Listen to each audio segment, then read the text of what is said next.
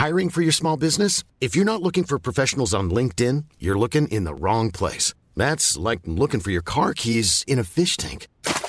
LinkedIn helps you hire professionals you can't find anywhere else, even those who aren't actively searching for a new job but might be open to the perfect role. In a given month, over 70% of LinkedIn users don't even visit other leading job sites. So start looking in the right place. With LinkedIn, you can hire professionals like a professional. Post your free job on linkedin.com slash people today. Je crois retranscrire avec justesse la teneur de nos entretiens en soulignant d'abord que tous ont fait part de leur respect pour nos institutions et de leur volonté d'éviter un blocage pour notre pays. Je salue cet esprit de responsabilité et je souhaite qu'il s'inscrive dans la durée. La plupart des dirigeants que j'ai reçus ont exclu l'hypothèse d'un gouvernement d'union nationale, laquelle d'ailleurs n'est à mes yeux pas justifiée à ce jour.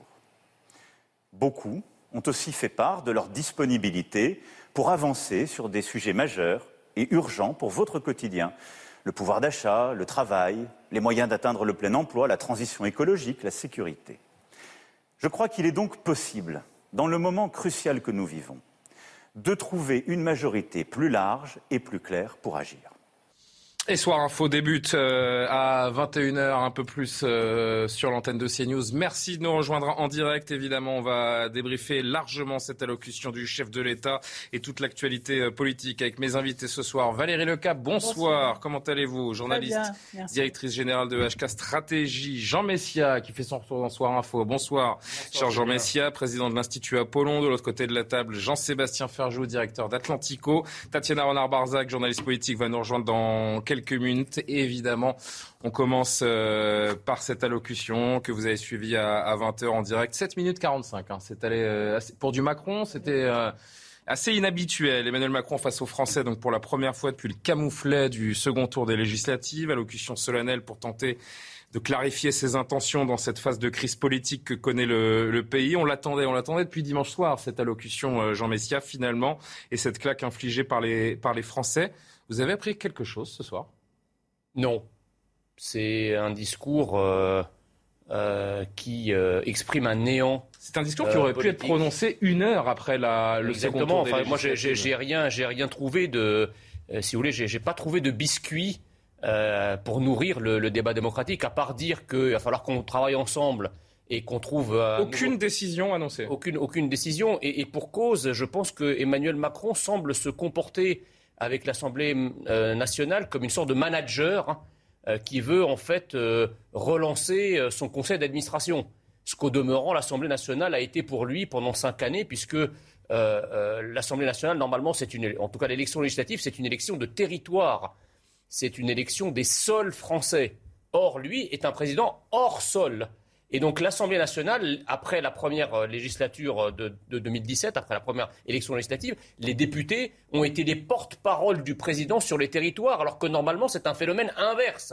C'est-à-dire que normalement les députés doivent être des capteurs du, pour le président de la République, en tout cas sa majorité de députés doivent être des capteurs, des un capteur des territoires vers le président. C'est aussi pour ça qu'Emmanuel Macron ne connaît pas le terrain. Parce que ce jeu ascendant, c'est-à-dire des territoires vers le président, n'a pas été joué. C'est le contraire. Et c'est pour ça d'ailleurs qu'une grande partie des députés n'a pas été réélu, des députés En Marche euh, euh, n'a pas été réélu. Donc vous voyez, Emmanuel Macron gère l'Assemblée nationale et gère en quelque sorte le pays. D'ailleurs, il s'en était pas caché comme une start-up euh, et comme une, compagnie. Il est beaucoup dans l'économie davantage que dans la politique. Or là, il se trouve face à une assemblée qui est éminemment politique. il a quand même reconnu certaines choses, que le pays est fracturé, il n'ignore pas l'abstention, il souhaite travailler collectivement avec les autres partis. Oui, il y a des choses qui sont dites, euh, tout de même, ce sont peut-être des portes ouvertes, mais moi ce qui me frappe, euh, Valérie Lecable, c'est que ce sont des mots, toujours des mots, encore des mots, et qu'aucune décision concrète n'est annoncée aux Français. Aucune décision concrète n'est annoncée aux Français. Très clairement, euh, Emmanuel Macron ce soir a gagné du temps parce qu'il part demain sur des sujets internationaux et qu'il voulait euh, dire quelque chose. Deuxièmement, il a quand même dit aux Français Je vous ai compris, je ne pourrai plus gouverner tout seul. Il l'a dit. Il a dit Nous sommes le premier parti. Mais nous n'avons pas. Pardon de vous couper, Valérie. J'ai entendu, je vous ai compris, je suis au travail. Ça vaut une allocution à 20h face aux Français Non, mais euh, si vous décryptez la totalité de ce qu'il a dit, aujourd'hui, on est face à deux possibilités la grande coalition que défend euh, Édouard Philippe, l'autre composante de sa majorité, ou celle que défend François Bayrou, qui est la discussion texte par texte. Donc il a clairement posé ces deux possibilités. Il a exclu l'Union nationale et il a posé ces deux possibilités sur la table. Il n'y en a pas 36. Et hein. qu'est-ce qu'il a dit? Il a dit aujourd'hui, il y a des députés qui sont prêts à en parler. Il y a des députés qui sont prêts à venir sur un texte. Par exemple, Olivier Faure pour le PS a dit si on parle de pouvoir d'achat, je serai là il y a les LR, si on parle de la retraite, seront là. Sur ça, nous sommes d'accord, Valérie. Comme je vous pose une... Non, mais la question est simple. Quelle décision concrète Emmanuel Macron a annoncé aux Français ce soir D'abord, il a, il a banalisé la situation en disant les Allemands et les Italiens ont été dans la même situation que nous. C'est pas un cataclysme. il a, il a repris la main. Il a repris la main d'une certaine façon politiquement en disant, on dit, vous vous dites, c'est le chaos, c'est la faute de Macron. Lui, il a dit, lui, il a dit, nous allons élargir la majorité et ceux qui ne prendront pas notre main tendue, ce sera de leur faute. Voilà, il, a mis les oppositions au pied du mur. Donc en fait, ce soir, il, s'est adressé. Alors ce soir, si nous sommes, si je vous comprends et que nous analysons la situation, nous tentons de le faire. Ce soir, il s'est adressé aux oppositions parlementaires, principalement à la droite, mais il ne s'est pas adressé aux Français. il s'est adressé à ses oppositions politiques. Termine juste mon raisonnement et je vous passe la parole. Il s'est adressé aux Français en leur disant s'il y a le bazar dans le pays, ça ne sera pas de ma faute, ça sera la faute de l'opposition. Il a mis l'opposition au pied du mur. pas pris la main que je leur ai tendue. Jean-Sébastien voilà, c'est juste un extrait d'Emmanuel Macron, gouverner différemment. Donc voilà euh, le, le ton du chef de l'État ce soir. Écoutez.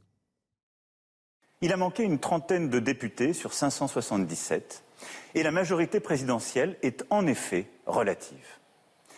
Sa responsabilité est donc de s'élargir, soit en bâtissant un contrat de coalition, soit en construisant des majorités texte par texte. Oui, pour agir dans votre intérêt et dans celui de la nation, nous devons collectivement apprendre à gouverner et légiférer différemment. Bâtir avec les formations politiques constituant la nouvelle Assemblée des compromis nouveaux dans le dialogue, l'écoute, le respect. C'est ce que vous avez souhaité et j'en prends acte. Et je salue l'arrivée sur ce plateau de Tatiana Renard-Barzac, journaliste politique. Merci infiniment d'être présente, Tatiana. Jean-Sébastien, j'en venais à vous. Tatiana, vous réagirez. Vous imaginez bien qu'on est en train de débriefer l'allocution d'Emmanuel euh, Macron. Vous pouvez dire ce soir qu'il a compris les Français, qu'il les a entendus, qu'il a répondu à leur colère?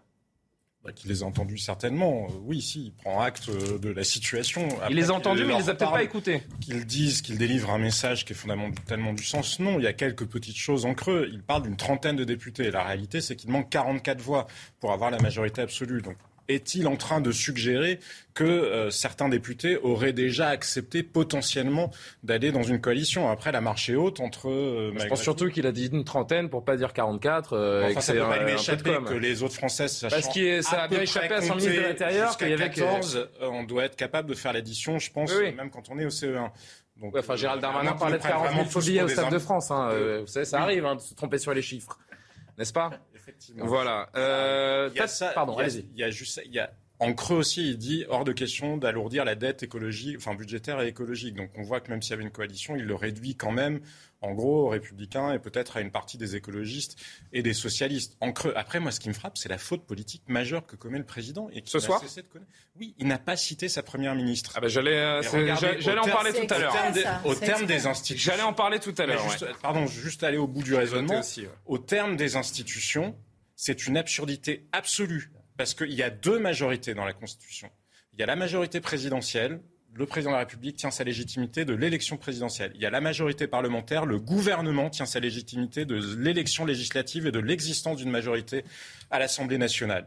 Donc là, comme Emmanuel Macron, de deux choses l'une, hein, soit il y a les deux, et donc sa légitimité n'est pas en cause, soit il se substitue à sa première ministre et il se met dans la position, pardon, pardon, vraiment, ça sera plus clair en étant allé jusqu'au bout, vraiment. Allez-y soit il se substitue à la chef de la majorité, et là, de facto, il se place en situation d'être le chef de la majorité parlementaire. Mais si Emmanuel Macron est le chef de la majorité parlementaire, alors il devrait démissionner parce qu'il a été désavoué par les Français aux législatives. Il n'y a pas d'autre interprétation possible des institutions. alors, Tatiana qui vient d'arriver, qui n'a pas ouvert la bouche encore, pardon euh, Valérie, euh, c'est intéressant, j'allais en parler un petit peu plus tard, mais euh, Jean-Sébastien évoque le sujet. C'est vrai qu'Elisabeth Borne, ça m'a frappé également, est totalement absente de l'allocution de presque 8 minutes du chef de l'État. On peut presque parler d'un effacement inconscient. Ça, c'est le détail. Et plus largement, est-ce que vous avez appris quelque chose ce soir, Tatiana, de la part d'Emmanuel Macron? Déjà, moi, moi, je trouve que euh, bon, ça arrive très tard cette allocution, ça c'est sûr. Mais sur le fond, c'est assez en fait stratégique, je trouve, ce qu'il fait ce soir. Pourquoi? Parce qu'en fait, il met les oppositions face à leurs responsabilités. Il les oblige à se positionner euh, clairement par rapport à ce qu'ils veulent faire ou pas. On a entendu depuis quelques jours plusieurs, non, plusieurs oppositions dire euh, on sera une opposition responsable. On sera là justement pour être dans l'intérêt des Marine Le Pen, mais notamment par exemple le RN. Non, et d'autres aussi. On, a entendu cette petite musique aussi dans d'autres partis à gauche, le PS, bah, certaines, certains partis, voilà. Et chez les Républicains aussi, enfin un peu moins, mais bon, on l'a quand même entendu. Et donc je trouve que c'est très intéressant parce que du coup, il les force à se débusquer et il leur dit très bien, ah, dont acte, bah en ce cas-là. Il renvoie la responsabilité. pour le moi aussi, euh, Écoutez-vous, s'il vous plaît, vraiment. Il les oblige en fait à, les mettre face à la responsabilité et, à, et à, lui montrer et à montrer aux Français qu'ils vont vraiment agir dans l'intérêt français, donc ils sont prêts à faire des accords de principe, de circonstances en fonction des textes. Cela dit, moi je pense qu'il a bien fait aussi de ne pas parler de sa première ministre si je peux, Jean-Sébastien. Je pense qu'il a bien fait de pas en parler. Pourquoi? Parce que d'abord, franchement, tout le monde s'en fiche. Aujourd'hui, ce qui préoccupe les Français, c'est le pouvoir d'achat. C'est de pouvoir mettre du carburant dans leur voiture, c'est de pouvoir manger, de pouvoir acheter des cadeaux à leurs enfants, de pouvoir éventuellement faire les soldes pour leurs enfants. C'est ça. Et de pouvoir partir en vacances cet été. 4 Français sur 10 ne partiront pas en vacances cet été. non, ce que je veux dire, c'est que la Première ministre, on s'en fiche. Et d'ailleurs, c'est ce que certains ont dit en sortant de la réunion. Non, pas du tout. Parce que. La Constitution, non, non. on s'en fiche. Si je peux terminer. On s'en fiche parce qu'aujourd'hui, ce qui compte, c'est quoi? C'est comment il va faire pour arriver à créer des accords pour avancer sur certains textes et ensuite, on le sait, de toute façon, il y a une date butoir, c'est le 5 juillet. Le 5 juillet, de toute façon, Elisabeth Borne ou quelqu'un d'autre, et a priori, Elisabeth Borne fera un discours de politique générale. Qu'est-ce qui se passe? Emmanuel Macron, il n'a pas de bande touche, il n'a personne là pour remplacer. Vous pensez franchement qu'il va perdre du temps pour remplacer Elisabeth Borne aujourd'hui? Il a que ça à faire, sincèrement, même si c'est un très mauvais choix, et on en est bien d'accord, parce qu'il se rend compte qu'une techno, c'était vraiment un très mauvais choix et qu'il fallait une politique. Et on voit, mal, on voit mal, on voit mal, comment, on voit mal comment elle va gérer là les oppositions au sein de l'Assemblée nationale et comment elle va être leader en la matière et comment elle va faire surtout des accords au cas par cas. Je pense que sincèrement, ce soir, ce n'était pas la priorité. Cela dit, ce soir, le président aurait pu quand même dire, voilà, j'ai compris votre message, je me suis trompé. Voilà, mon analyse était mauvaise. ça, vous, on l'a dit, on l'a dit avant que vous arriviez sur ce plateau, Tatiana. Ce qu'il a dit ce soir, il aurait pu dire la même chose mot pour mot une heure après le second tour. mais bien sûr que si, puisqu'il n'y a rien, il n'y a aucun travail qui a été effectué sur ces trois jours. Alors je voudrais juste qu'on ponctue nos discussions, Valérie. Je voudrais qu'on ponctue nos discussions de quelques réactions politiques, notamment Jean-Luc Mélenchon qui a dégainé deux minutes après le discours d'Emmanuel Macron, l'allocution d'Emmanuel Macron. Écoutez la réaction de Jean-Luc Mélenchon. L'intervention du président de la République à l'instant aggrave la confusion de la situation qui a été créée par son échec. Car tout part de là. Le président ce soir a réinterprété le paysage politique en partant de l'idée qu'il aurait reçu en avril un mandat clair du pays. Ce n'est pas le cas.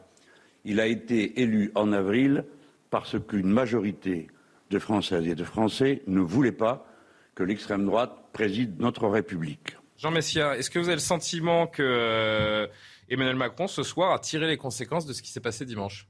Bah non, en fait, ce qu'on a découvert ce soir. Et réaction peut-être à ce que dit Jean-Luc Mélenchon aussi. Ce qu'on a découvert ce soir, pour le cas où on ne le savait pas, c'est que Emmanuel Macron a des oreilles et qu'il n'est pas malentendant.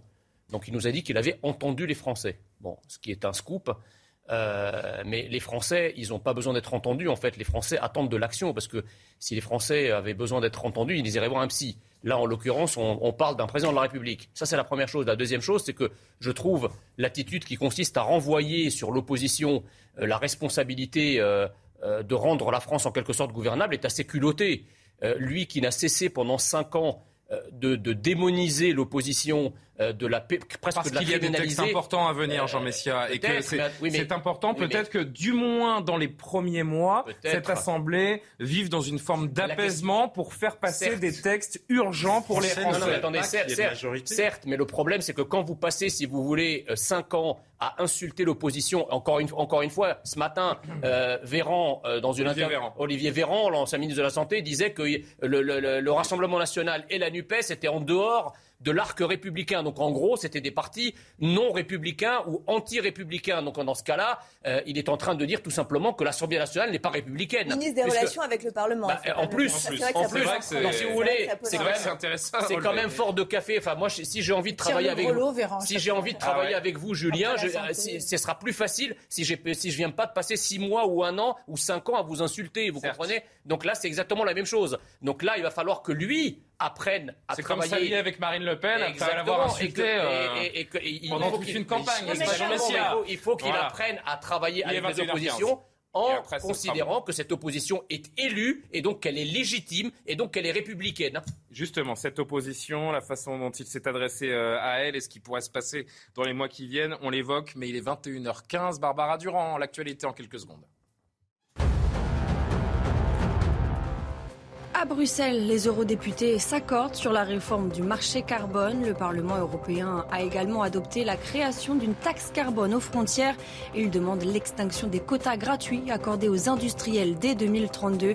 Le mécanisme assorti d'une réforme du marché des quotas de CO2 doit entrer en vigueur à partir de 2027.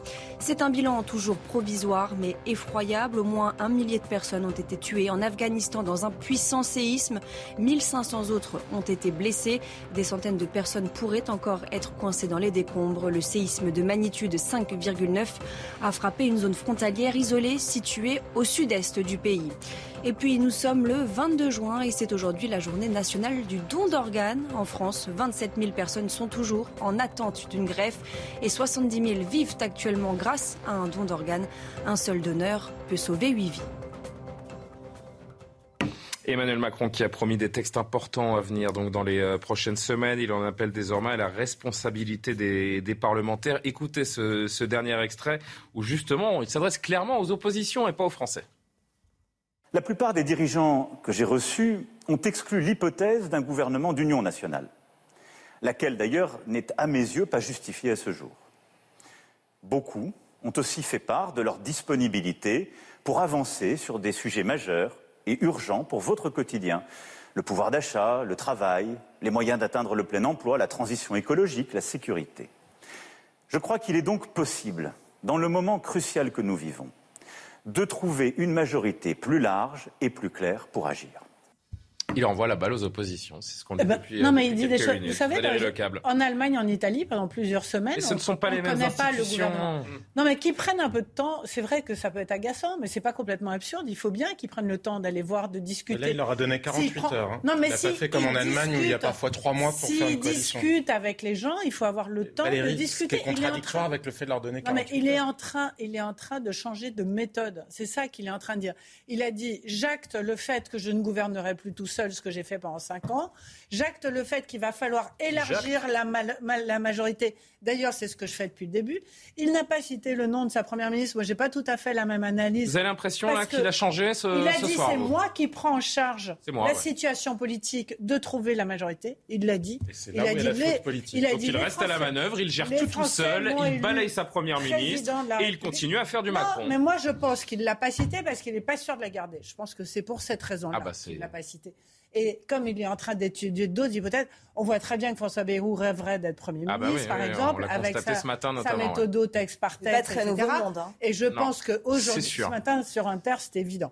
Donc, c'est sûr que le changement de méthode, si vous nommez François Bayrou euh, à Matignon, là, ce sera euh, la révolution. Il laisse le jeu ouvert à partir de la majorité que lui, enfin, parce qu'il a le plus grand nombre de voix, je pense qu'il exclut les extrêmes et que du coup, bah, voilà.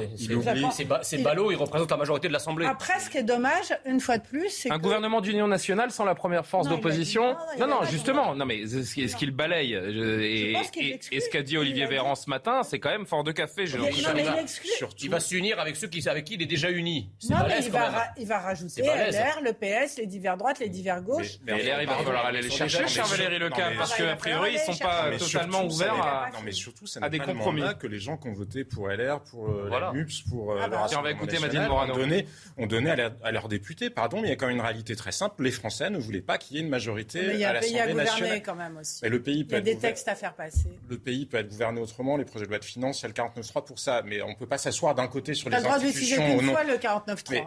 Pardon, il y a eu un sondage qui a été publié aujourd'hui. Il y a 70% des Français qui sont heureux qu'il n'y ait pas de majorité. Ça sert à rien de faire semblant. Ils sont heureux qu'il n'y ait pas de majorité parce qu'ils sont heureux de rabattre le Ils en sont heureux. Non mais pardon, si on n'arrive pas à aller au bout d'une non mais si on n'arrive pas à aller au bout d'une phrase, ils en sont heureux parce qu'il n'y a aucun projet en l'État qui les convainque. C'est ça le message qui doit être entendu. C'est pas des petits arrangements en coulisses. Et pardon, s'asseoir sur les institutions, même au nom du pouvoir d'achat, ça me paraît quand même délirant parce que nous ne sommes pas aux États-Unis où le président ne peut pas dissoudre le, Parlement pour le coup. Là, Emmanuel Macron, il peut dissoudre l'Assemblée nationale. La responsabilité. Ça aucun sens. Mais, la responsabilité. Ça aucun sens.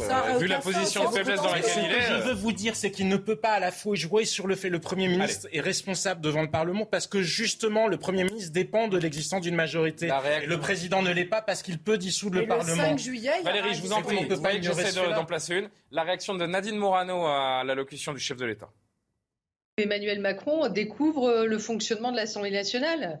Euh, il découvre les institutions. Euh, euh, venir à la télé pour nous expliquer qu'en fait, enfin, ou tenter d'expliquer qu'il aura du mal à avoir une majorité, tout simplement parce que il a reçu un vote de défiance des Français. À l'élection présidentielle, les Français ont voté contre Marine Le Pen. après, il, il, veut que les groupes prennent leurs responsabilités, mais les groupes politiques prendront leurs responsabilités et ils ne sont pas aux ordres d'Emmanuel Macron. Ils ont été élus sur un programme devant les électeurs euh, en ce qui nous concerne, il n'y aura évidemment pas de blocage, mais il n'y aura pas non plus de compromission et pas non plus euh, euh, de, de, textes que nous n'amenderons pas. Il découvre qu'on va amender des textes, mais ça fait cinq ans qu'il aurait dû découvrir le fonctionnement de l'Assemblée nationale. Il est dans l'impasse, Jean Messia, le bah, chef de l'État En tout cas, il devra apprendre à faire de la politique. parce que pour l'instant, ça n'a pas Il connaît un peu, hein ah bah non. Il a quand même été élu président à 39 ans. Oui, peut-être, mais c'est qu'il a un peu de talent peut-être. Non, mais d'accord. Enfin, il a été élu sans véritablement faire campagne parce qu'à l'époque, en 2017, on nous a expliqué que c'est le nouveau monde et que effectivement tous les médias, tout le système des, des partis euh, qui ont gouverné la France. C'est sûr que le président jeune dynamique est définitivement écorné depuis bah, quelques jours. Voilà, donc il y, a eu un mouvement. D'ailleurs, il l'a enjambé de nouveau à l'élection présidentielle cette fois-ci parce que bon, il a, il a, il a pas véritablement. Non, mais même présidentielle. Ah donc, si vous voulez, euh, il connaît pas la politique. C'est pas comme un François Hollande ou un Nicolas Sarkozy ou un Jacques Chirac qui avait un rapport vernaculaire avec la France, un rapport, euh, euh, je dirais, charnel. charnel, voilà, enraciné dans, des territoires, etc. C'est pas le cas d'Emmanuel Macron. Emmanuel Macron, il a été certes dans la grande banque, dans la grande finance, il a un rapport à la France qui n'est pas le même que ses prédécesseurs. Donc du coup, là, l'Assemblée nationale, le fait que ça soit plus un cheptel euh, euh, de députés, comme ça a été le cas en 2017, acquis euh, à, la majorité, et que maintenant la politique fait son grand retour au sein de l'hémicycle, eh bien Emmanuel Macron va faire comme tous ses prédécesseurs, c'est-à-dire apprendre à gouverner avec une opposition qui s'oppose. Et pardon, l'opposition, il ne faut pas attendre de l'opposition, même en étant responsable, qu'elle soit macroniste. Et donc effectivement, il va y avoir, il va y avoir du texte par texte. du texte, du texte par texte, sachant que, et là je rejoins ce que disait M. Ferjou il y a un instant, c'est que la France n'a pas cette culture du consensus ou du compromis comme il en existe en Allemagne et n'est pas non plus un régime euh, totalement parlementaire comme l'Italie. Voilà. Tatiana, Tatiana, juste une chose, euh, et c'est à vous évidemment. Euh, on aurait attendu, je, le répète depuis une vingtaine de minutes, une décision forte, un message fort envoyé aux Français. On évoque depuis quelques instants Elisabeth Borne, qui n'a pas été citée par le chef de l'État. Mais ce soir, c'était ce soir le moment de la faire sauter. De faire sauter le fusible Elisabeth Borne, de prendre une décision, de montrer aux Français qu'il les a entendus et de euh, prononcer un acte fort pour dire j'avance, je vous ai entendu, je vous ai compris et j'agis ce soir. Je ne partage pas cet avis, pardon. Moi, je pense que ça aurait été un acte de faiblesse de sa part que de le faire ainsi, alors que ça fait trois jours qu'on attend sa ah parole. et je pense qu'il a eu raison de ne pas le faire. Par contre, si je peux dire trois choses par rapport à ce qu'il en a dit et ce que Jean Messia disait. Moi, il y a trois choses qui m'interpellent dans cette histoire. D'abord, il faut quand même rappeler qu'il a passé cinq ans à humilier les oppositions et en particulier les républicains. D'ailleurs, un cadre, un cadre disait, il nous a humiliés pendant cinq ans et maintenant il va nous faire des courbettes. Et c'est ça ce qui se passe en fait, c'est ça ce qu'il va se retrouver à faire. L'arroseur arrosé. Pas que les républicains, c'est-à-dire qu'en voulant exploser les clivages, il a non seulement humilié les LR en allant les chercher, en allant en récupérer Édouard Philippe, Bruno Le Maire, Gérald Darmanin, enfin j'en passe, mais aussi les socialistes. Il a quand même dynamité aussi le, le socialisme. Non, non, bien sûr, mais, mais il a quand même dynamité donc les deux parties de gouvernement et aujourd'hui, il a terriblement besoin d'eux. Donc ça, c'est un peu compliqué pour lui. Première chose. Deuxièmement, il a voulu, euh, lui, euh, incarner le nouveau monde et aujourd'hui, il se retrouve, compte de l'ironie, en incarnant l'ancien monde. Pourquoi? Quand on regarde la composition de l'Assemblée aujourd'hui, qu'est-ce qu'on voit? On voit qu'en fait, son groupe fait très ancien monde en fait. Les méthodes sont très ancien monde. Et donc c'est vraiment l'arroseur arrosé, c'est le boomerang qu'on se reprend en pleine face. Et ça, c'est quand même assez intéressant à analyser politiquement parce que le pari qu'il avait fait en fait. Est-ce qu'il a perdu toutes les cartes pour autant? Non, pas du tout, pas du tout, pas du tout. Et troisième chose, juste et après je répondrai à ça, avant d'oublier ce que je voulais vous dire, c'est que je vous disais en fait les oppositions du coup, euh, elles, il les met face à la responsabilité, mais elles ont quand même une carte à jouer qui me semble très intéressante. Et elles ont commencé d'ailleurs à les abattre aujourd'hui. Même Julien Bayou aujourd'hui en sortant de sa réunion l'a abattu c'est laquelle? C'est de dire, en fait, nous, très bien, chiche, on va vous faire des propositions. Donc les républicains disent, nous, dès la semaine prochaine, on va faire des propositions sur le pouvoir d'achat. Les écolos disent, très bien, nous, on va proposer une loi climat, qui d'ailleurs avait été celle proposée par Delphine Bateau. On verra ce que vous allez en retenir. Vous nous dites que vous êtes très écolo, compatible avec nous, parfait. Qu'est-ce que vous allez prendre? Le RN dit, bah nous, on demande la réintégration, par exemple, des soignants les 15 000 soignants et on demande un RIC, qu'est-ce que vous allez faire Nous, on veut bien voter le pouvoir d'achat, mais en ce cas-là, d'accord, baisse de la TVA à 5,5. Les autres disent, bah, très bien, blocage des prix.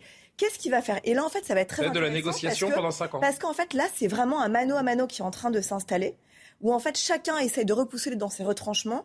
Et là, j'espère que les Français vont pas être pris au piège de cela et prisonniers de cela, parce que je le répète, hein. je le répète, là, les lois sur le pouvoir d'achat, sur le climat ou sur la santé, quand on voit le Covid qui repart, ne peuvent pas attendre euh, euh, ces petits jeux politiques. Discussion passionnante que l'on va poursuivre dans un instant, mais on va marquer une pause. Il y aura d'autres choses à dire hein, sur le Rassemblement national, notamment qui a fait sa rentrée. On entendra Marine Le Pen.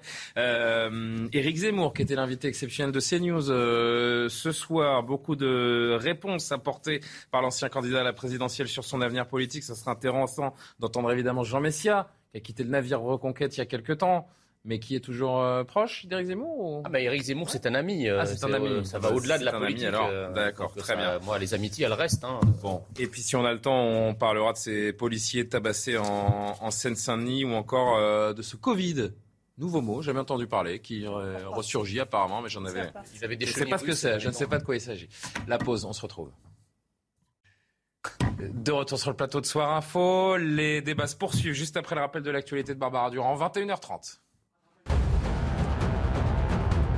Au lendemain de la fête de la musique, plusieurs personnes ont été arrêtées en banlieue parisienne et placées en garde à vue. Elles sont soupçonnées d'avoir piqué plusieurs participants pendant la fête de la musique à Versailles et à Agnières. Selon le ministère de l'Intérieur, huit personnes au total ont été interpellées en France pour des faits similaires. Du 1er janvier au 17 juin, 1004 plaintes ont été déposées pour des piqûres, selon la même source.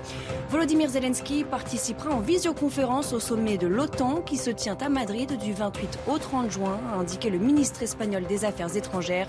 Une session spéciale de travail sera dédiée à l'Ukraine durant le sommet, a déclaré José Manuel Alvarez. Pour lui, le sommet de Madrid donnera une image d'unité euro-atlantique, ce qui est la meilleure réponse à l'agression illégale de la Russie contre l'Ukraine. Et puis Yves Coppens, chasseur de fossiles et conteur de préhistoire, est décédé. Le paléontologue, co-découvreur de la célèbre Australopithèque Lucie, avait 87 ans. Le scientifique est mort des suites d'une longue maladie. De retour en plateau avec Valérie Lecap, Tatiana Renard-Barzac, Jean-Sébastien Ferjou, Jean Messia. On poursuit quelques instants la discussion autour de l'allocution d'Emmanuel Macron, puis on parlera de Marine Le Pen qui a fait sa rentrée à l'Assemblée, d'Éric Zemmour qui était sur CNews tout à l'heure. Vous vouliez répondre à, ce que disait Tatiana Renard-Barzac tout à l'heure sur, euh, sur la Première ministre. Est-ce qu'elle aurait dû sauter ce soir, Elisabeth Borne? Non, justement, je suis d'accord avec l'idée que, enfin, si j'étais Emmanuel Macron, j'aurais fait comme lui, c'est-à-dire j'aurais refusé la démission euh, d'Elisabeth Borne parce que c'est en fait le, son premier bras de fer avec le Parlement. Parce que qu'est-ce que le Parlement va faire en fait? Imaginons qu'il la maintienne. Euh, le Parlement va pas va pas voter la motion de censure. Et elle doit se soumettre elle au vote de confiance le 5 juillet? Il va pas risquer de, une dissolution de l'Assemblée nationale. Donc en fait, euh, le Parlement ne pourra rien faire. Oh, personne n'a intérêt à la dissolution de l'Assemblée nationale. Emmanuel Macron n'a pas intérêt à la dissolution parce que le risque, c'est qu'il voit euh, multiplier par 1,5 au moins ou 2 les députés RN. Oui, mais la chance qu'il pourrait avoir, c'est de se dire tiens, les oppositions sont épuisées par une campagne éreintante. Nous, avons encore des forces vives, de la fraîcheur. On peut remettre une belle campagne et, peut-être récupérer ce que nous n'avons pas eu euh, dans la législative, non? le, RN et la NUPES, surtout le RN, ne veut pas non plus d'une dissolution parce qu'avec le score historique qu'il a fait, en casant 89 députés, bah, il ne va pas pouvoir prendre le risque d'en faire moins. Euh, et donc, en fait, le, statu quo arrange tout, arrange tout, le monde, en fait. Non, mais surtout, surtout, à quoi ça sert de la faire sauter maintenant, alors qu'il ne sait pas encore ce qu'il va faire après? Ça va dépendre. Quand il dit j'élargis ma majorité, il faut qu'il sache où il aille. Imaginez qu'il arrive à monter une grande coalition avec LR. Je pense que c'est c'est illusoire, mais il pourrait nommer Valérie Pécresse Premier Vous ministre. Entendu Christian Jacob, Xavier Bertrand ces derniers jours Non, Valérie, Valérie, Pécresse, pourquoi pas Pourquoi pas Valérie Pécresse Parce que vous oubliez un truc. Attendez, je voudrais terminer. Et la niveau qui est Ciotti, vous en faites quoi Non, je voudrais terminer deux secondes. Je voudrais terminer deux secondes. On a dit que pour une fois, on avait nommé une femme première ministre pour la première fois depuis 1990. Euh, je crois qu'elle avait été interrogée là-dessus, Valérie Pécresse. Hein. elle a dit c'est. Non, elle a rien elle avait eu une formule d'ailleurs, je crois. Certains journalistes, dont moi, l'ont entendu comme une œuvre de service. Est-ce que je peux terminer Je suis d'accord Allez-y, Valérie, pardonnez-moi. Valérie Pécresse, la seule chose qu'elle a dit, c'est Elisabeth Borne ne peut pas rester. Voilà. Et pourquoi est-ce qu'elle a dit ça? J'en sais rien, mais c'est ce qu'elle a dit. Donc elle a absolument jamais dit qu'elle ne serait pas Premier ministre. Et au passage, sa campagne de présidentielle était une campagne de Premier ministre. Donc c'est Imaginez qu'il y ait une coalition, c'est une hypothèse.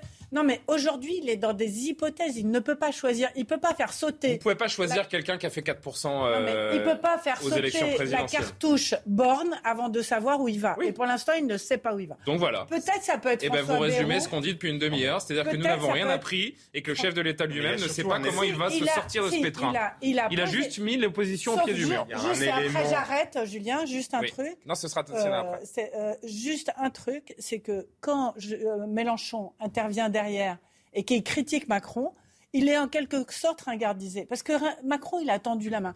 Et ça inverse la charge de la preuve, en fait. C'est ça que ça a changé. Si, ça a changé ça. Tatiana, rapidement, et Jean-Sébastien aussi. Donc, je persiste et je signe oui, il a eu raison de ne pas euh, changer ni évoquer la ministre. Et pour une autre raison aussi, c'est parce que s'il changeait là, il devrait évidemment faire un choix, donc un choix à droite ah ou à gauche. Ah et là, ça pose un vrai souci parce que pour l'instant, comme il est dans le flou, euh, non, c'est pas ça. Comme pour l'instant, il ne sait pas qui va lui apporter un, accord, en tout cas, que, ce soit de gauche ou de droite, il va pas il va pas insulter l'avenir. Donc pour l'instant, il n'a pas intérêt à bouger sur ça. Faire voter un premier texte et éventuellement, à partir de ça, voir un petit peu les forces en présence. les discussions qu'il y en a avec hmm. les chefs de parti et voir ceux qui sont plutôt pour un compromis. Et en attendant, les Français regardent ça de loin. Deuxième chose, deuxième chose qui est une info importante, c'est que le 5 juillet, il n'est pas obligé de soumettre euh, euh, au, vote. Édith Cresson et Michel Rocard, pas de vote, je vous le rappelle quand même. Alors je pense, sont pas restés longtemps. Hein. Je pense que ça serait de très mauvaise augure de ne pas le faire parce que pour les Français, ce serait vraiment perçu comme jupitérien. Et je pense que ça serait un très mauvais signal donné. Cela dit, euh, par ailleurs, s'il n'y a que Mélenchon qui fait une motion de censure, de toute façon, elle sera maintenue. Enfin, donc, je vois pas, il n'y a pas de danger pour lui, en fait. À l'heure actuelle, il n'y a pas de danger, il n'y a que des coups à prendre. Alors, pourquoi il s'exprime Alors, je vais renverser la chose. Pourquoi il s'est exprimé ce soir? Mais on parlait pas de, mais parce, qu'il avait besoin, de prendre la parole quand même après ce qui s'est passé. Personne n'aurait compris. Il enchaîne une séquence internationale. Mais là où je suis d'accord avec ce que vous disiez, c'est oui, ce sont deux faiblesses qui se regardent euh, en chien de faïence et chacun a des cartes euh, dans son jeu et on verra bien. Ça va être une guerre des nerfs pendant toute euh, la durée, en tout cas, ça ne durera certainement pas cinq ans, mais la durée de cette législature. Mais après, là où je suis absolument pas d'accord avec vous, là où c'est une faute de ne pas évoquer Elisabeth Borne, je ne parle pas d'elle, on s'en fiche d'elle en tant que personne, c'est pas le casting qui est en cause, c'est l'institution.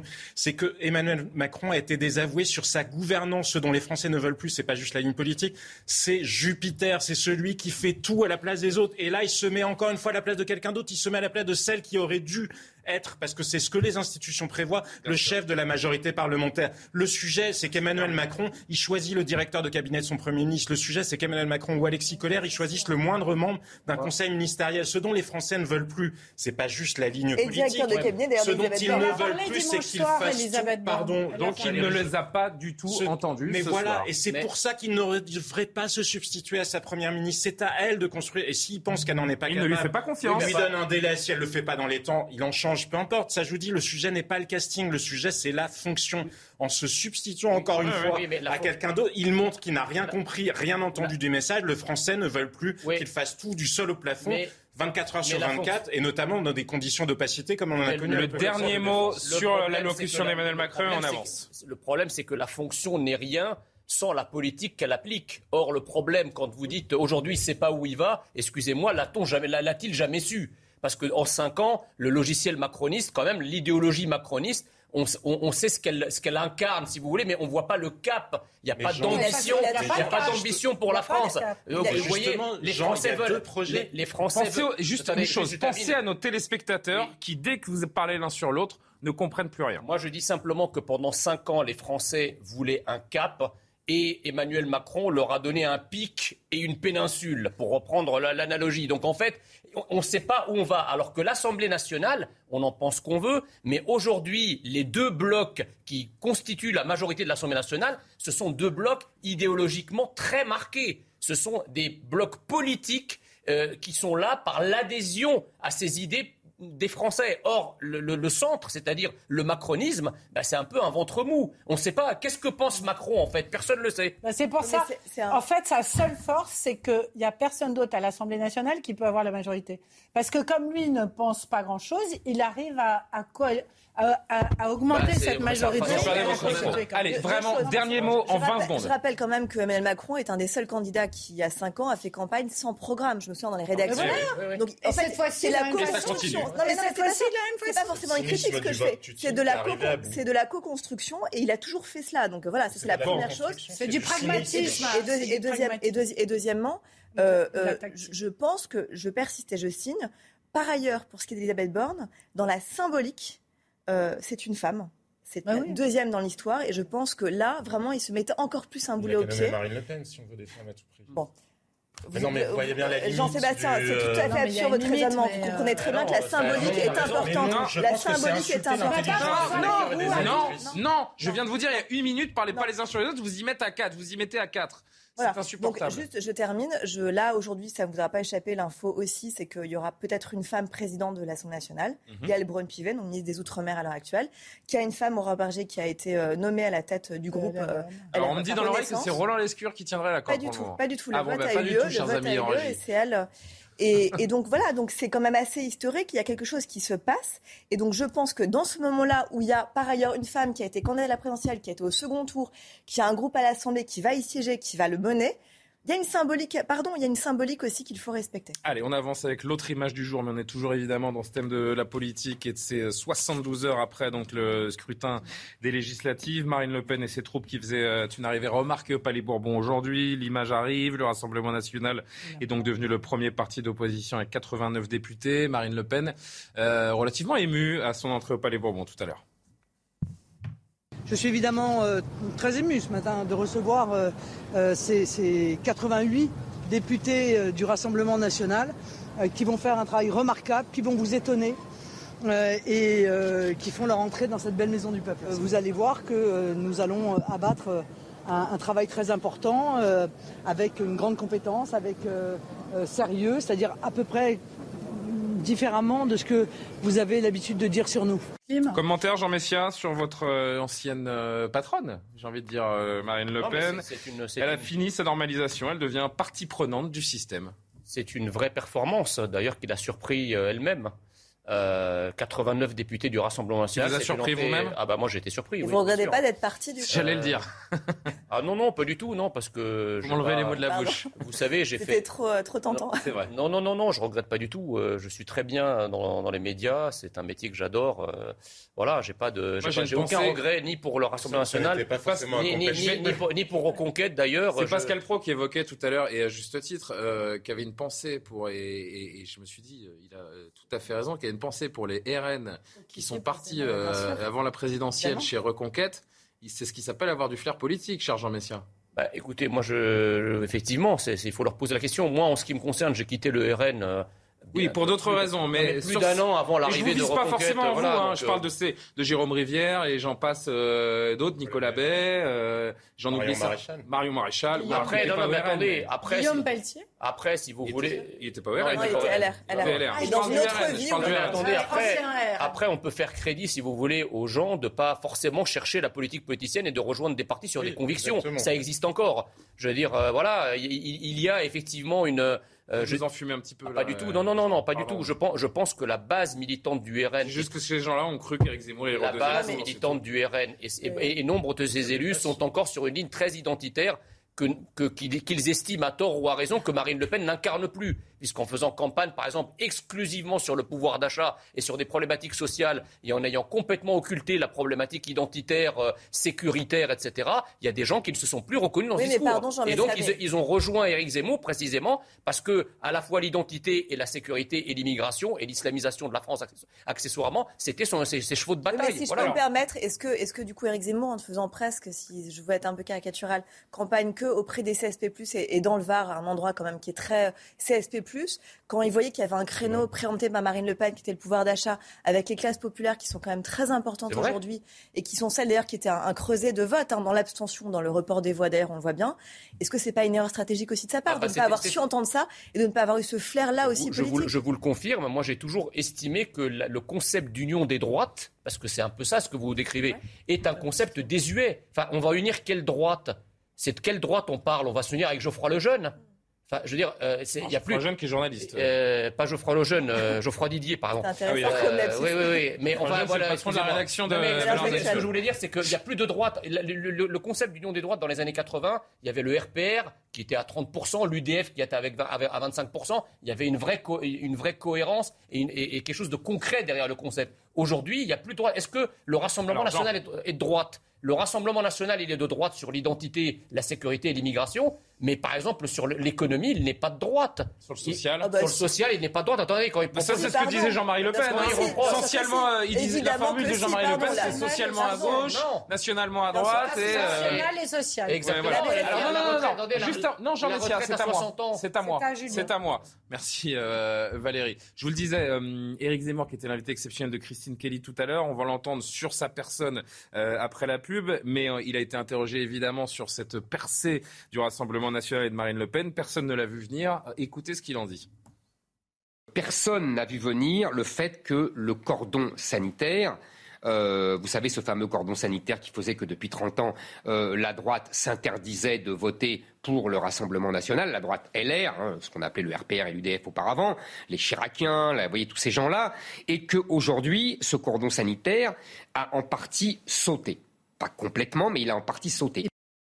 Mais en fait, euh, Éric Zemmour, il ne se rend pas compte que c'est grâce à lui que ces gens-là sont à l'Assemblée nationale en partie. Parce que comme il a tellement radicalisé son discours, il, a donné l'impression. Hein. Non, il a dit le cordon sanitaire a sauté parce que lui, il avait radicalisé son discours. Exactement. Oui, il a contribué à faire sauter le cordon sanitaire. Exactement. Et, et, comme Mélenchon aussi était dans l'outrance et la radicalité, du coup, le discours de Marine Le Pen, qui s'était beaucoup assagi, est apparu beaucoup plus. Euh, Jean-Luc Mélenchon et Éric Zemmour ont un petit peu joué, malgré eux, le jeu de Marine Le bah, Pen. carrément, carrément. Et je voudrais juste finir sur cette photo. Oui, mais. Une seconde Alors, sur la cette photo. c'est la photo de famille du RN ce matin. Qui est incroyable avec toutes ces femmes. Hein, on parlait des femmes. Versus LR, versus les Républicains. Entièrement des visages complètement nouveaux, avec plein de femmes qui arrivent là. Et on est curieux de voir ce que ça a donné. Et, si je peux permettre juste deux secondes, c'est très intéressant parce que quand on voit justement l'image, la photo groupe des Républicains, on voit qu'il y a très peu de femmes. Euh, et on se dit qu'en fait, voilà, il y a un quand même nouveau monde. C'est nouveau. Et la féminisation, etc.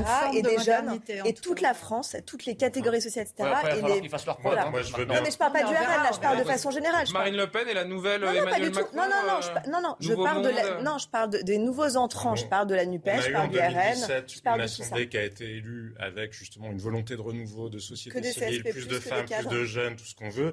Est-ce que ça a construit une nouvelle offre politique Un ouvrier, des artisans, que des CSP. et misogyne que de réduire les femmes à leur statut de femmes, comme si ce n'étaient pas, des êtres humains. Je, vous rappelle, bah, je vous rappelle que l'Assemblée représente les Français. L'Assemblée est censée représenter pardon, les Français. Mais c'est pas un miroir. Ça, je ne crois pas que les Français soient attachés à se voir en miroir. Je pense bah, qu'ils sont attachés à avoir des gens qui défendent leurs intérêts. Je pense que si vous interrogez les Français, ils seront ravis aujourd'hui de voir qu'ils sont mieux représentés à l'Assemblée. Je ne dis pas que c'est un mal en soi, mais juste, pardon, après sur Marine Le Pen, je pense qu'elle a fait une campagne, une bonne campagne à l'insu de son plein gré en quelque sorte. C'est Jean-Luc Mélenchon qui a fait sa campagne des législatives.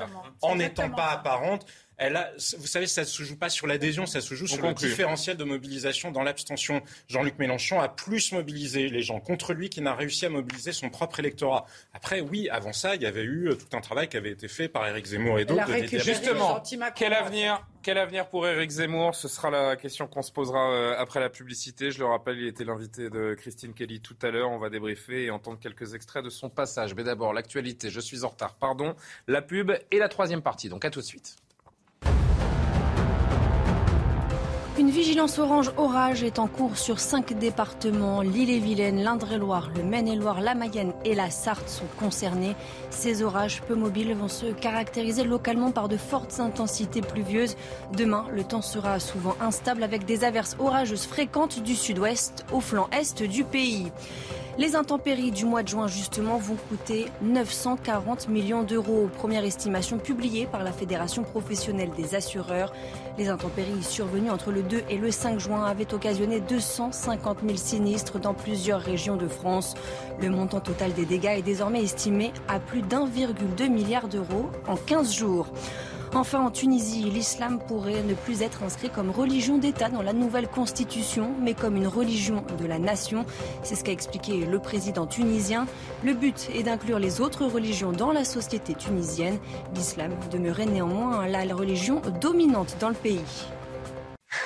de retour sur le plateau de CNews dans Soir Info en direct. Valérie Lecable, Tatiana Renard-Barzac, Jean-Sébastien Ferjou, Jean Messia sont toujours autour de la table. Je vous le disais, Éric Zemmour était l'invité exceptionnel de Christine Kelly ce soir. L'occasion de commenter l'actualité politique, mais surtout le futur politique de celui qui a échoué euh, à passer le premier tour de la présidentielle, puis à devenir député dans la circonscription de Cogolin dans le Var. Et malgré donc ces deux défaites pour Éric Zemmour, le combat continue. Oui, je continue je suis le président de Reconquête et je continuerai. Parce que tout simplement, et vous m'avez connu pendant ces deux dernières années, avant l'année de la campagne, euh, j'ai toujours fait de la politique en vérité. Quand j'étais journaliste et quand j'étais écrivain, on me disait ah, il fait trop de politique. Et, maintenant, quand je suis devenu un politique plus classique, on me dit ah oui mais il est resté journaliste parce qu'il fait de l'analyse. Il a encore un rôle à jouer dans la politique française, votre ami Éric Zemmour, Jean Messia?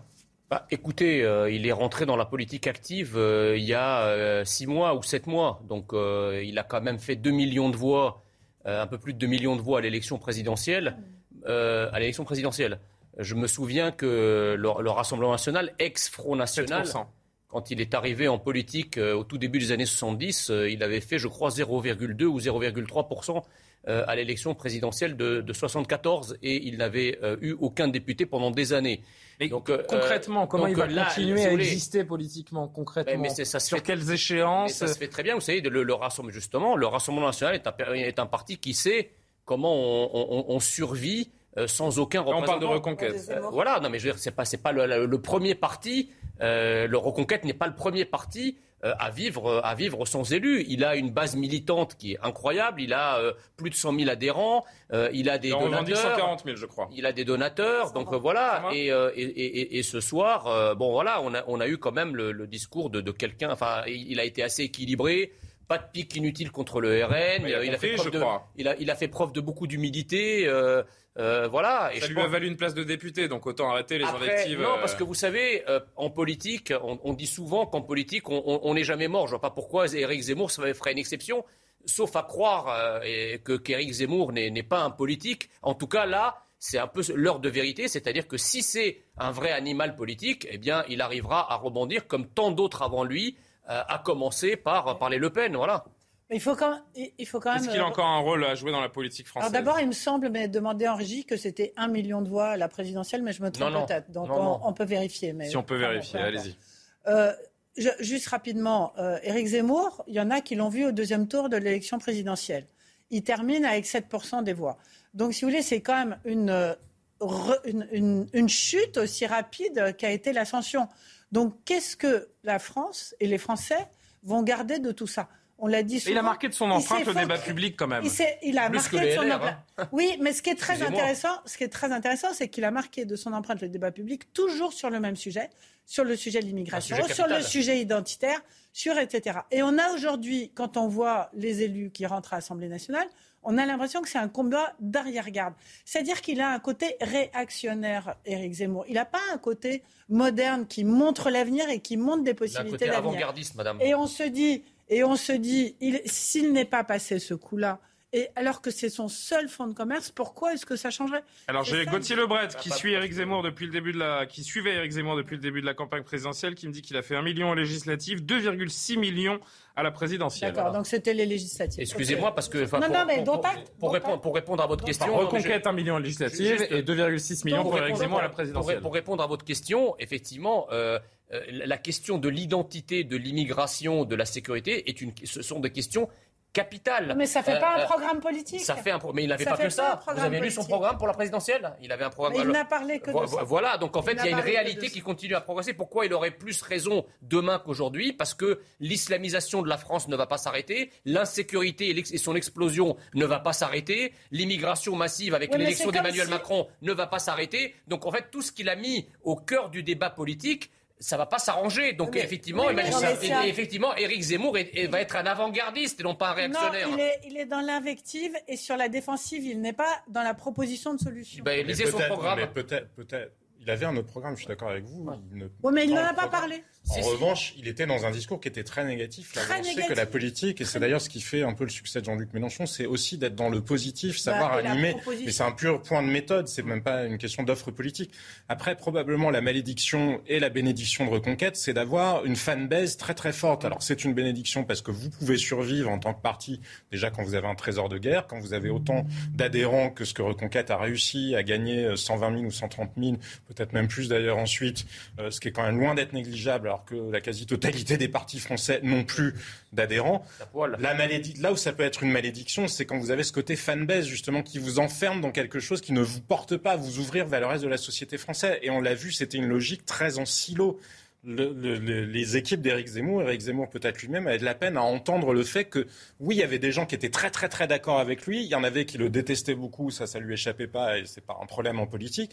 Il avait peut-être de la peine à s'exprimer à ceux qui étaient au milieu, à aller chercher ceux qui n'étaient pas encore. Il l'a reconnu un petit peu ce soir. Non, mais tout à fait.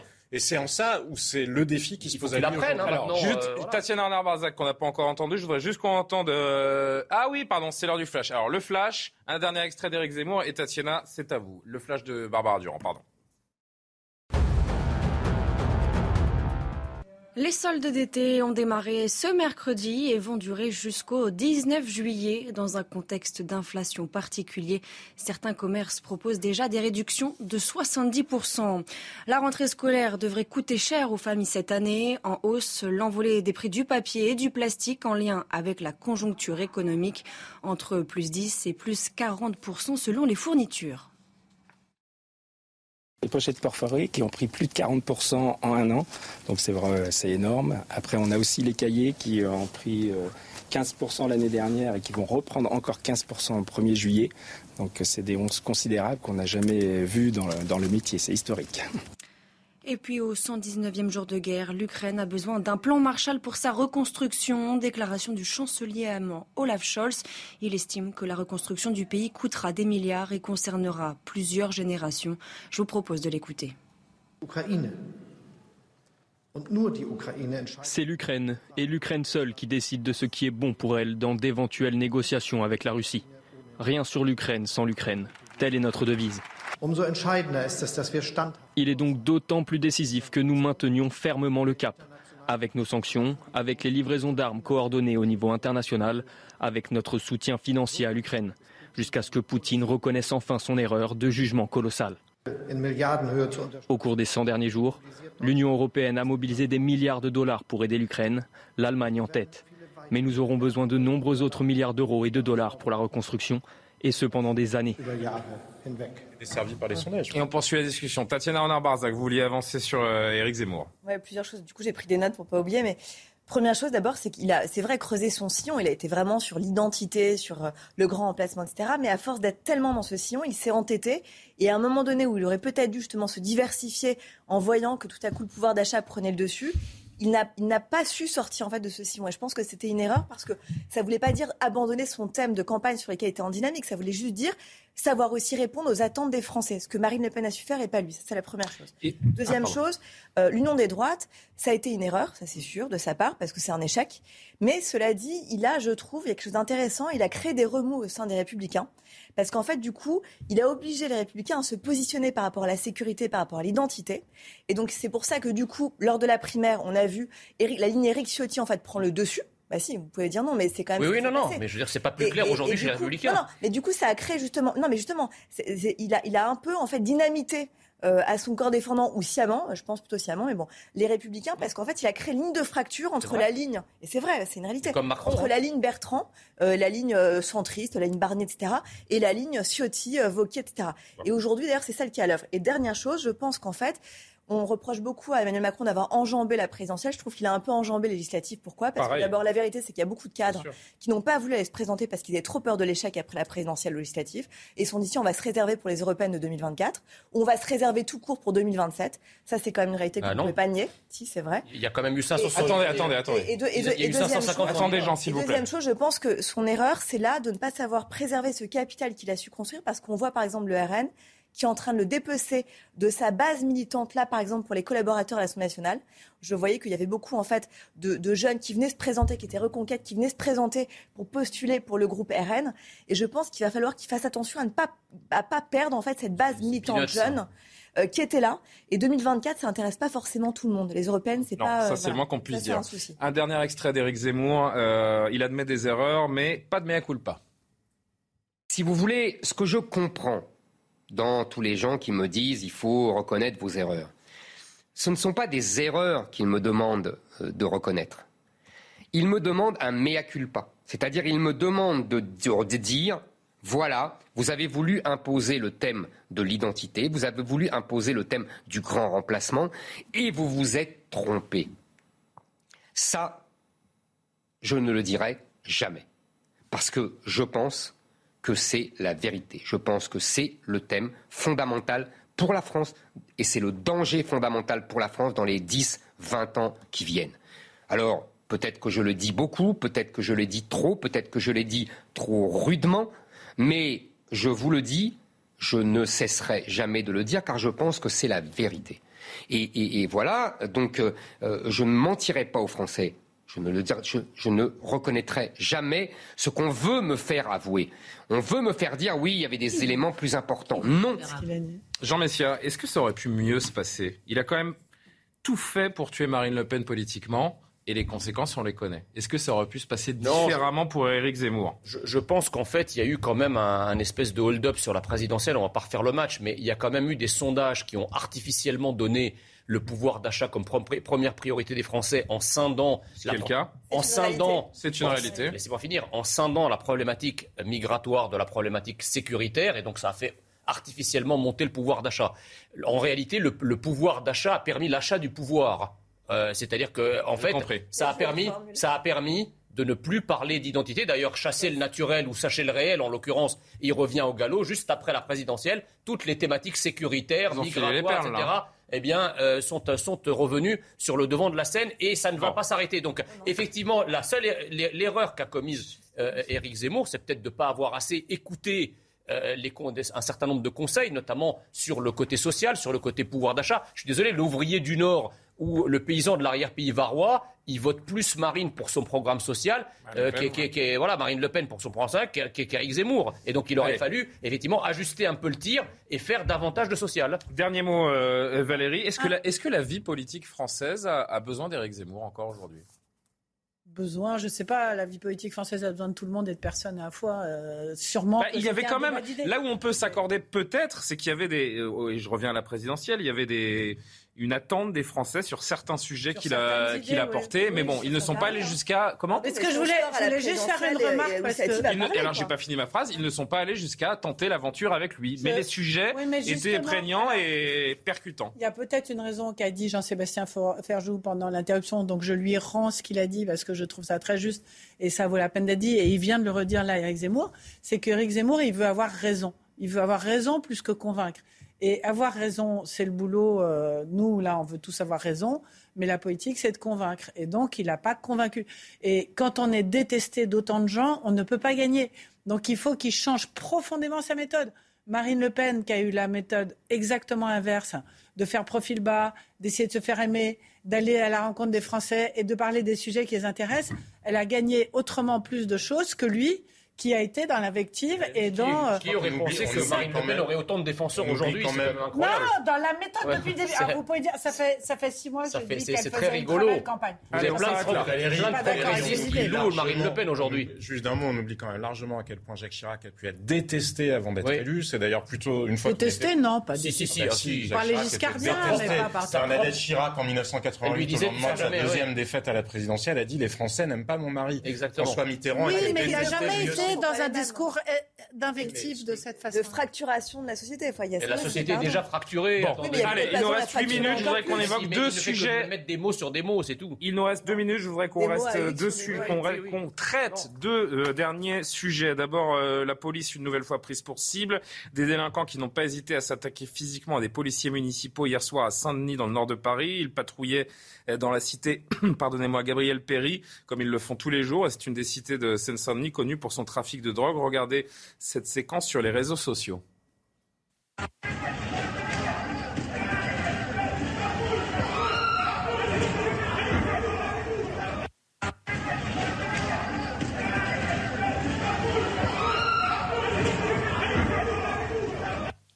On va écouter, euh, regardez plutôt, euh, alors que cette, euh, ces images sont saisissantes, regardez le tweet d'Eric Ciotti qui a réagi, on en parlait il y a un instant d'Eric Ciotti, qui dit à Saint-Denis, les délinquants ne craignent plus la police et l'attaque en bande, tolérance zéro envers ces individus qui touchent à un uniforme de la République, ils doivent être arrêtés et dormir le soir même en prison. Mathieu Vallet du syndicat indépendant des commissaires de police a réagi également. Ça en dit long malheureusement sur ces points de deal juteux que les voyous, que les dealers sont prêts à protéger à tout prix. Soit par les kalachnikovs pour récupérer ces points de deal que la police éradique, soit par des agressions violentes quand ils estiment que les policiers sont une bande rivale et qui menacent en réalité le trafic qui peut rapporter parfois 50 000, 70 000, 80 000 euros par jour par la vente de ces produits stupéfiants qui pourrissent alors le quotidien des gens et qui met sous couperée ces quartiers par ces dealers qui se croient tout permis. Réaction, euh, Jean-Sébastien, c'est dramatique de voir ce type de situation se multiplier. La, la, police ne fait plus peur à beaucoup de nos compatriotes. Mais ça, ça fait un moment qu'on le dit, en effet. Pas des compatriotes. Oh, je ne sais pas comment il serait possible de répondre que ça ne l'est pas. C'est dramatique. Mais non, mais oui, bien sûr, euh, c'est, mais c'est malheureusement la réalité. C'est la. Il y a un glissement, un rapport à la police qui a changé, qui est en train de glisser défavorablement. Mais c'est pas nouveau. On l'a dit euh, mille fois euh, sur ce plateau. il n'y a plus de peur du gendarme, enfin du gendarme en tant que figure de l'ordre dans ce pays. Et je pense que le Stade de France, parce qu'il a montré, pas uniquement par les événements de ce soir-là, mais par le déni de réalité du gouvernement, parce que c'est ça profondément, je pense, qui a choqué aussi les Français. C'était pas juste les événements en eux-mêmes, c'était qu'encore une fois, on était dans le déni et que Gérald Darmanin, en l'occurrence, dès qu'on a parlé, ça se passe à Saint-Denis ce soir aussi, dès que les gens ont commencé à dire, mais regardez, à Saint-Denis, bah, c'est quand même une situation inquiétante, euh, l'ordre n'est plus véritablement assuré, Gérald euh, Darmanin a retrouvé la, la fameuse phrase, d'ailleurs, à croire qu'il vient du Parti socialiste, c'est nauséabond, c'est une pensée nauséabonde. Non, pardon, la réalité, c'est que il n'est pas acceptable, ce qui est nauséabond de la part du ministre de l'Intérieur. On peut revoir les images, de ne hein, pas vouloir voir que les policiers qu'il représente, enfin en tout cas euh, dont il est à, la tête de l'administration, ne sont plus respectés dans ce pays-là et que rien ne change, que bien souvent les magistrats qui sont en charge des affaires qui suivent ne réalisent pas la difficulté qui est celle de la tâche euh, des magistrats et qu'on a eu un Emmanuel Macron. Regardez ce soir, il n'a pas eu un mot sur le régalien non plus. Moi, je veux bien que effectivement le régalien ne soit pas tout. Évidemment que les Français ont des préoccupations sociales, ont des préoccupations environnementales. Enfin, ils n'oublient pas, ils vivent quand même dans le même monde. Ils sortent de chez eux, ils sont confrontés à différentes choses. Mais ça a été encore une fois totalement oublié, comme d'ailleurs totalement oublié de tous les gens de droite qui se proposent de rejoindre Emmanuel Macron. L'interview de Madame Vautrin était de ce point de vue d'une vacuité phénoménale. C'est vous Allez, un dernier mot là-dessus. Pourquoi Éric Zemmour a de beaux jours devant lui, précisément en raison de cette cécité militante euh, du, pouvoir, qui refuse de voir le réel, qui refuse de voir ce que tout le monde voit en réalité. C'est-à-dire qu'au-delà de, cette euh, euh, attaque tragique, puisque ce n'est pas la première, hein, régulièrement on a ce genre d'image qui vient sur notre, sur nos télés, notre pays est soumis à, en fait, à un triple assaut systémique. Il y a d'abord les attaques contre nos policiers et nos, et nos gendarmes, comme celle-ci, mais qui n'est pas unique. Il y a ensuite l'attaque des Français tous les jours des, coups de couteau, des, agressions physiques, des agressions verbales. On, on, on, les, compte plus. Voilà. Et il y a évidemment le summum de l'attaque contre des attaques contre notre pays, qui sont, que sont les attaques terroristes. En réalité, nous avons des enclaves étrangères comme la Seine-Saint-Denis, où les policiers ne sont pas simplement des représentants des forces de l'ordre, ils sont perçus comme les derniers représentants de la France dans ces territoires. Et donc, en fait, quand vous nous dites que c'est nos compatriotes, ils sont à minima cons et certainement pas, patriote. alors, on va alors euh, Tatiana, rapidement, parce que je voulais qu'on évoque le Covid quand même. Bah, c'est pour ces raisons-là, justement, je pense que ces scores ont été ceux-là à la présidentielle, parce qu'on ne peut pas fracturer ainsi le pays, considérer qu'il y a ah, des enclaves où il n'y a plus de, a a plus Français qui habitent. pardon, d'abord, qui, qui les a tabassés, on ne sait pas. Vous avez vu leur tête, vous faites un délit vous avez eu leur, leur ah, bah, nom, c'est au prénom que vous, vous décidez qui est bien ou pas. Je que c'est ni des Scandinaves, ni des Scandinaves, ni des Américains, si vous voulez. Là, vous allez trop loin, là. Donc sincèrement, c'est des, des, gens issus de l'immigration, la Seine-Saint-Denis. On, si on peut revenir juste sur le débat. Est-ce que vous pouvez laisser finir Tatiana rapidement Non, mais si c'est pour nous dire que c'est les supporters britanniques, c'est pas la peine. non, mais c'est pas ça du tout que je dis. Mais je pense qu'à un moment, il faut quand même aussi savoir se tenir et arrêter d'être toujours en train de faire du délit de gueule et des discriminations. Ah non, mais d'accord, mais il faut voir le réel. En tout cas, il y a un problème de violence grandissante. Il y a un problème de rapport à l'autorité. Il y a un problème de fermeté par rapport à cela.